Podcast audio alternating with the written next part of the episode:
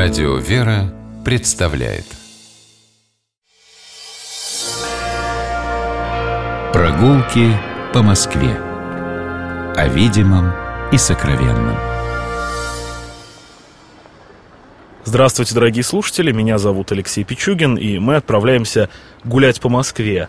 Сегодня по нашему городу мы гуляем в компании Владимира Фотиевича Козлова, председателя Союза краеведов России и председателя Московского краеведческого общества. Здравствуйте. Здравствуйте.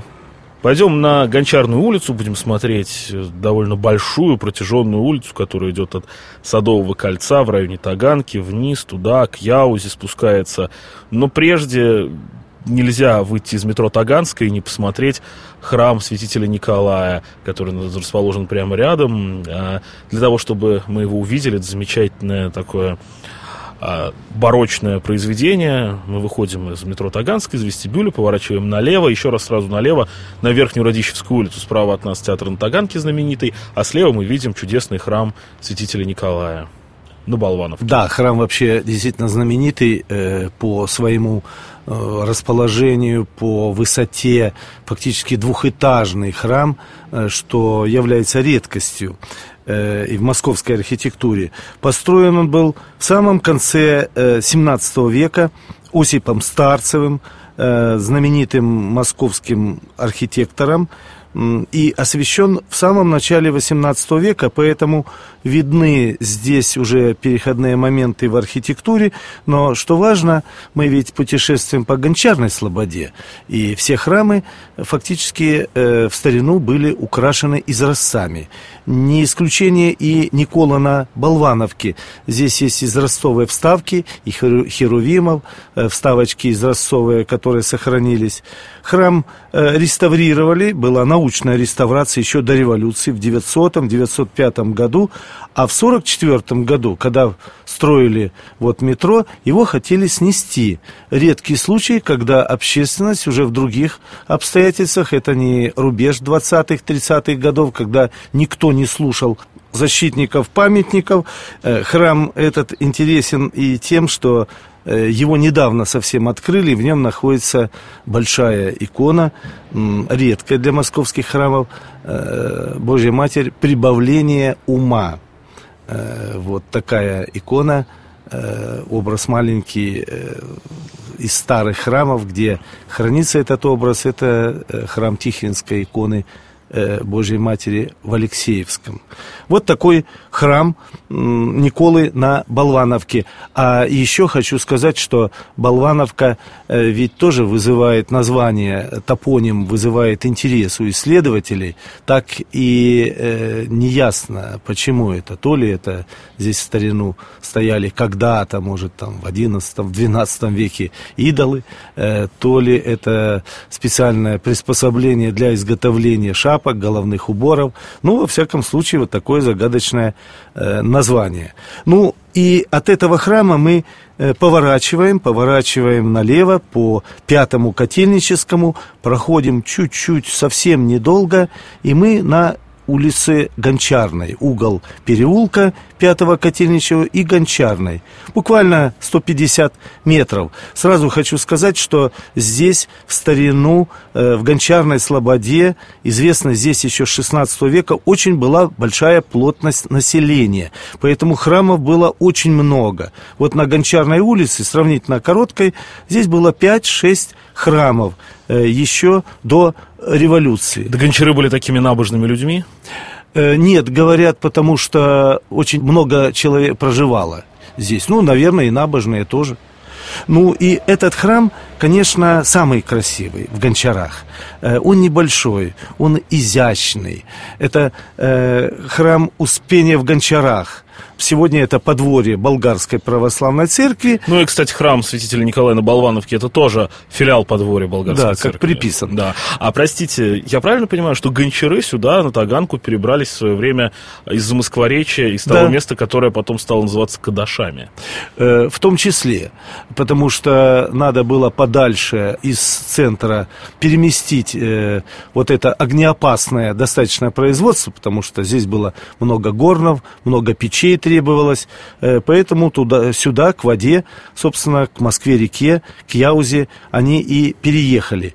И церковь Успения в Гончарах, она, конечно, красавица, если можно сказать, потому что она изящная, она маленькая, и она очень обильно украшена изразцами. Изразцами украшена трапезная, невысокая, такие большие изразцы Степана Полубеса. Это знаменитый изразечник, ценинных дел мастер московский, который э, переехал из Западной Руси, из Белоруссии, сегодня мы говорим, Степан Иванов. Но за свое искусство вот его называли Полубес. Э, это павлинье око знаменитое. И э, одну из главок храма украшает э, изображение, тоже на изразцах, составленное из изразцов, изображение э, святых апостолов. Э, очень э, изящная, очень красивая церковь. Храм никогда не закрывался. Он никогда не закрывался? Нет, никогда не закрывался этот храм. Перестраивался до революции. К сожалению, старой колокольни нет, поэтому выстроена немножко такая грузная э, в семьсот шестидесятых-семидесятых годах трехъярусная колокольня. В иконостасе есть и старинные иконы семнадцатого восемнадцатого века. А это вот как раз тот случай редкий, когда, простите, что я опять вас перебиваю, да. Тот редкий случай, когда э, сохранилась колокольня, вот эта грузная, обычно их либо в советское время сносили, или потом в советское же время при реставрации перестраивали во что-то более подобающее общему стилю храма. А здесь редкий случай, когда оставили вот эту действительно грузную, не очень коррелирующую с общим обликом храма колокольню, но в этом есть какая-то особая московская М- своя... Именно московская. Да, москвичи, они были всеядны. Здесь были разные стили, конечно. И дальше мы идем от Успения в Гончарах, идем вниз по Гончарной улице. Кстати, старшее поколение москвичей помнит, что до девяностого, в советское время, с двадцать второго по девяносто второй год, семьдесят лет она носила название улица Володарского. Улица Володарского, да, да. Государственный деятель, который был убит в тысяча девятьсот восемнадцатом году, а после этого убийства начался вообще красный террор, хотя убили его эсеры. Вот. Но это другая история. А мы идем э, по этой улице, и видно, какая она была небольшая. Вся правая сторона – это двухэтажные домики. Домики очень интересные. Э, это усадьбы девятнадцатого, начала двадцатого века. Э, все, фактически, с правой стороны, все сохранились. Редко-редко какой дом, если мы посмотрим м- свод памятников, начала двадцатого века. В основном это девятнадцатый век. А вот с левой стороны громадный генеральский дом, сталинский дом, двадцать шестой, его, в общем, знают, это жилой дом пятидесятых годов, архитектор Руднев, знаменитый Руднев. А по левой стороне были такие же маленькие дома до его строительства. Да, более того, это была такая красота, потому что Москва-река была видна, вот что главное. И стояло mm. два храма. Спаса в Чигасах, Воскресенье в Чигасах. И Космы и Дамиана. Да, э, их как раз и снесли. Это знаменитый шатровый храм, один из них был. А Космы и Дамиана вообще у него очень необычная форма кровли была. Да. А, и это можно найти старые фотографии. Да. А в сочетании с четверяком, на котором все это стояло, вся эта кровля держалась, это вообще необычное зрелище. Ну вот сталинский дом, вроде сегодня так, это помпезный такой, в общем, с претензией на интересное. Руднев Руднев ведь знаменитый архитектор советский, который строил высотки, но уничтожили, уничтожили в пятидесятых годах. Но мы идем дальше, и вот после этой громады, которая заслоняет, фактически делает такой из Гончарной буквально такой проход, знаете, заводской, громадный, все-таки есть особнячки. Особняк Зимина, это дом тридцать четвёртый на углу одного из котельнических переулков, которые идут к Москве-реке. Зимина, это девятьсот одиннадцатый одиннадцатый-двенадцатый год, архитектор Адамович, трехэтажный, очень красивый э, такой домик. Э, ну и, э, конечно, проходим здесь э, прекрасные усадебные дома. Я хочу просто указать, что их можно найти и в интернете. Дом четырнадцать шестнадцать, усадьба Рахманова э, Клоповской, э, дом Солодовникова. Это памятники стоят на учете, охране.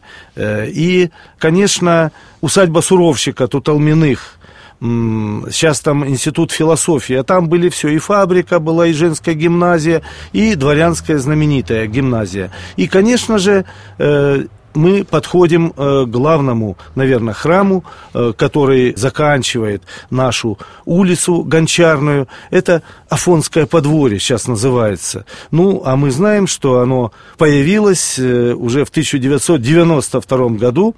Выбрали монахи Пантелеймонова Афонского монастыря, тот, что в Греции, на Святой горе Афон, на основании московского старого храма Никиты Мученика. На Швивой горке. Да, на Швивой горке. А название-то откуда такое прелестное? Э, ну, прелестное название вообще некоторые говорят. Да, вшивые горки так, некоторые говорят. Так оно и швивое, вшивое. То ли это трава, э, значит, которая... То ли это к швеям как-то относится, да, я тоже слышал версии. А то ли здесь вообще была такая, знаете, парикмахерская, как говорится, стригли. Кто его знает как. Есть э, вообще до конца не раскрытая, как Болвановка, понимаете, что это такое? Основа. Тема интересна, московская старая топонимика. Но вернемся, церковь Никиты Мученика – это древнейшая московская церковь, упоминается в пятнадцатом веке, а то, что мы видим, это вообще конец шестнадцатого века. Есть вкладная плита строителя, ктитора Савы Вагина тысяча пятьсот девяносто пятого года. Шатровая колокольня, понятно, это семнадцатый век, южный предел Благовещенский, здесь вообще несколько пределов, и Петра Афонского есть, и предел княгини Ольги, достаточно редкие. И закрыли достаточно поздно этот храм, в тысяча девятьсот тридцать шестом году, но не снесли. Э, архитектор Давид, замечательный московский архитектор. Олег Давид, да, французский. Да, вот он... Как раз ее вместе, помните, он Рождественский собор Рождественского монастыря реставрировал, реставрировал Спас Андроникового монастыря собор, и этот отреставрировал, отреставрировал и сделал в шестидесятые-семидесятые годы замечательный памятник, раскрыл. Ну, а... После того, как его передали под Афонское подворье церковное, здесь построили ограду, ну, стильно построили, надо сказать, две такие башенки круглые, в которых есть часовня святого Пантелеймона и преподобного Силуана Афонского, э, очень чтимых э, на Афоне, да и у нас, в общем-то, э, святых. И здесь построили новый храм, новую часовню на территории. Здесь проходят подготовку будущие монахи, которых отправляют уже жить, служить на Святую гору Афон. И этот храм, в этом храме находятся мощи московского святого Аристоклия, который умер в девятьсот восемнадцатом году и служил на Афонском старом подворье. Ну а дальше можно спуститься просто к высотке на Котельнической набережной. Это отдельная тема. Я думаю, что мы как-нибудь отдельно про высотку на Котельнической набережной поговорим, потому что это мое личное мнение. Из всех московских высоток она и здание Московского университета на Воробьевых горах заслуживают того, чтобы о них говорили отдельно. Отдельно. Они все заслуживают отдельных программ, но вот здание на Котельниках, оно насколько такое вот действительно вписавшееся в московский Самое быт, живописное. Самое живописное. Я видел еще фотографии а, из московского путеводителя тысяча девятьсот сорокового года, где был проект только, когда это еще не было высотным зданием, а была такая книжка открытая на набережной. Девятиэтажное здание. Да, да. Но об этом мы в другой раз обязательно поговорим. И сегодня, спасибо Владимиру Фотиевичу Козлову, а, мы гуляли по Гончарной улице. Напомню, что Владимир Козлов, председатель Союза краеведов России и Московского краеведческого общества. Я Алексей Пичугин. Прощаемся, до новых встреч. Будьте здоровы, любите Москву. Прогулки по Москве. О видимом и сокровенном.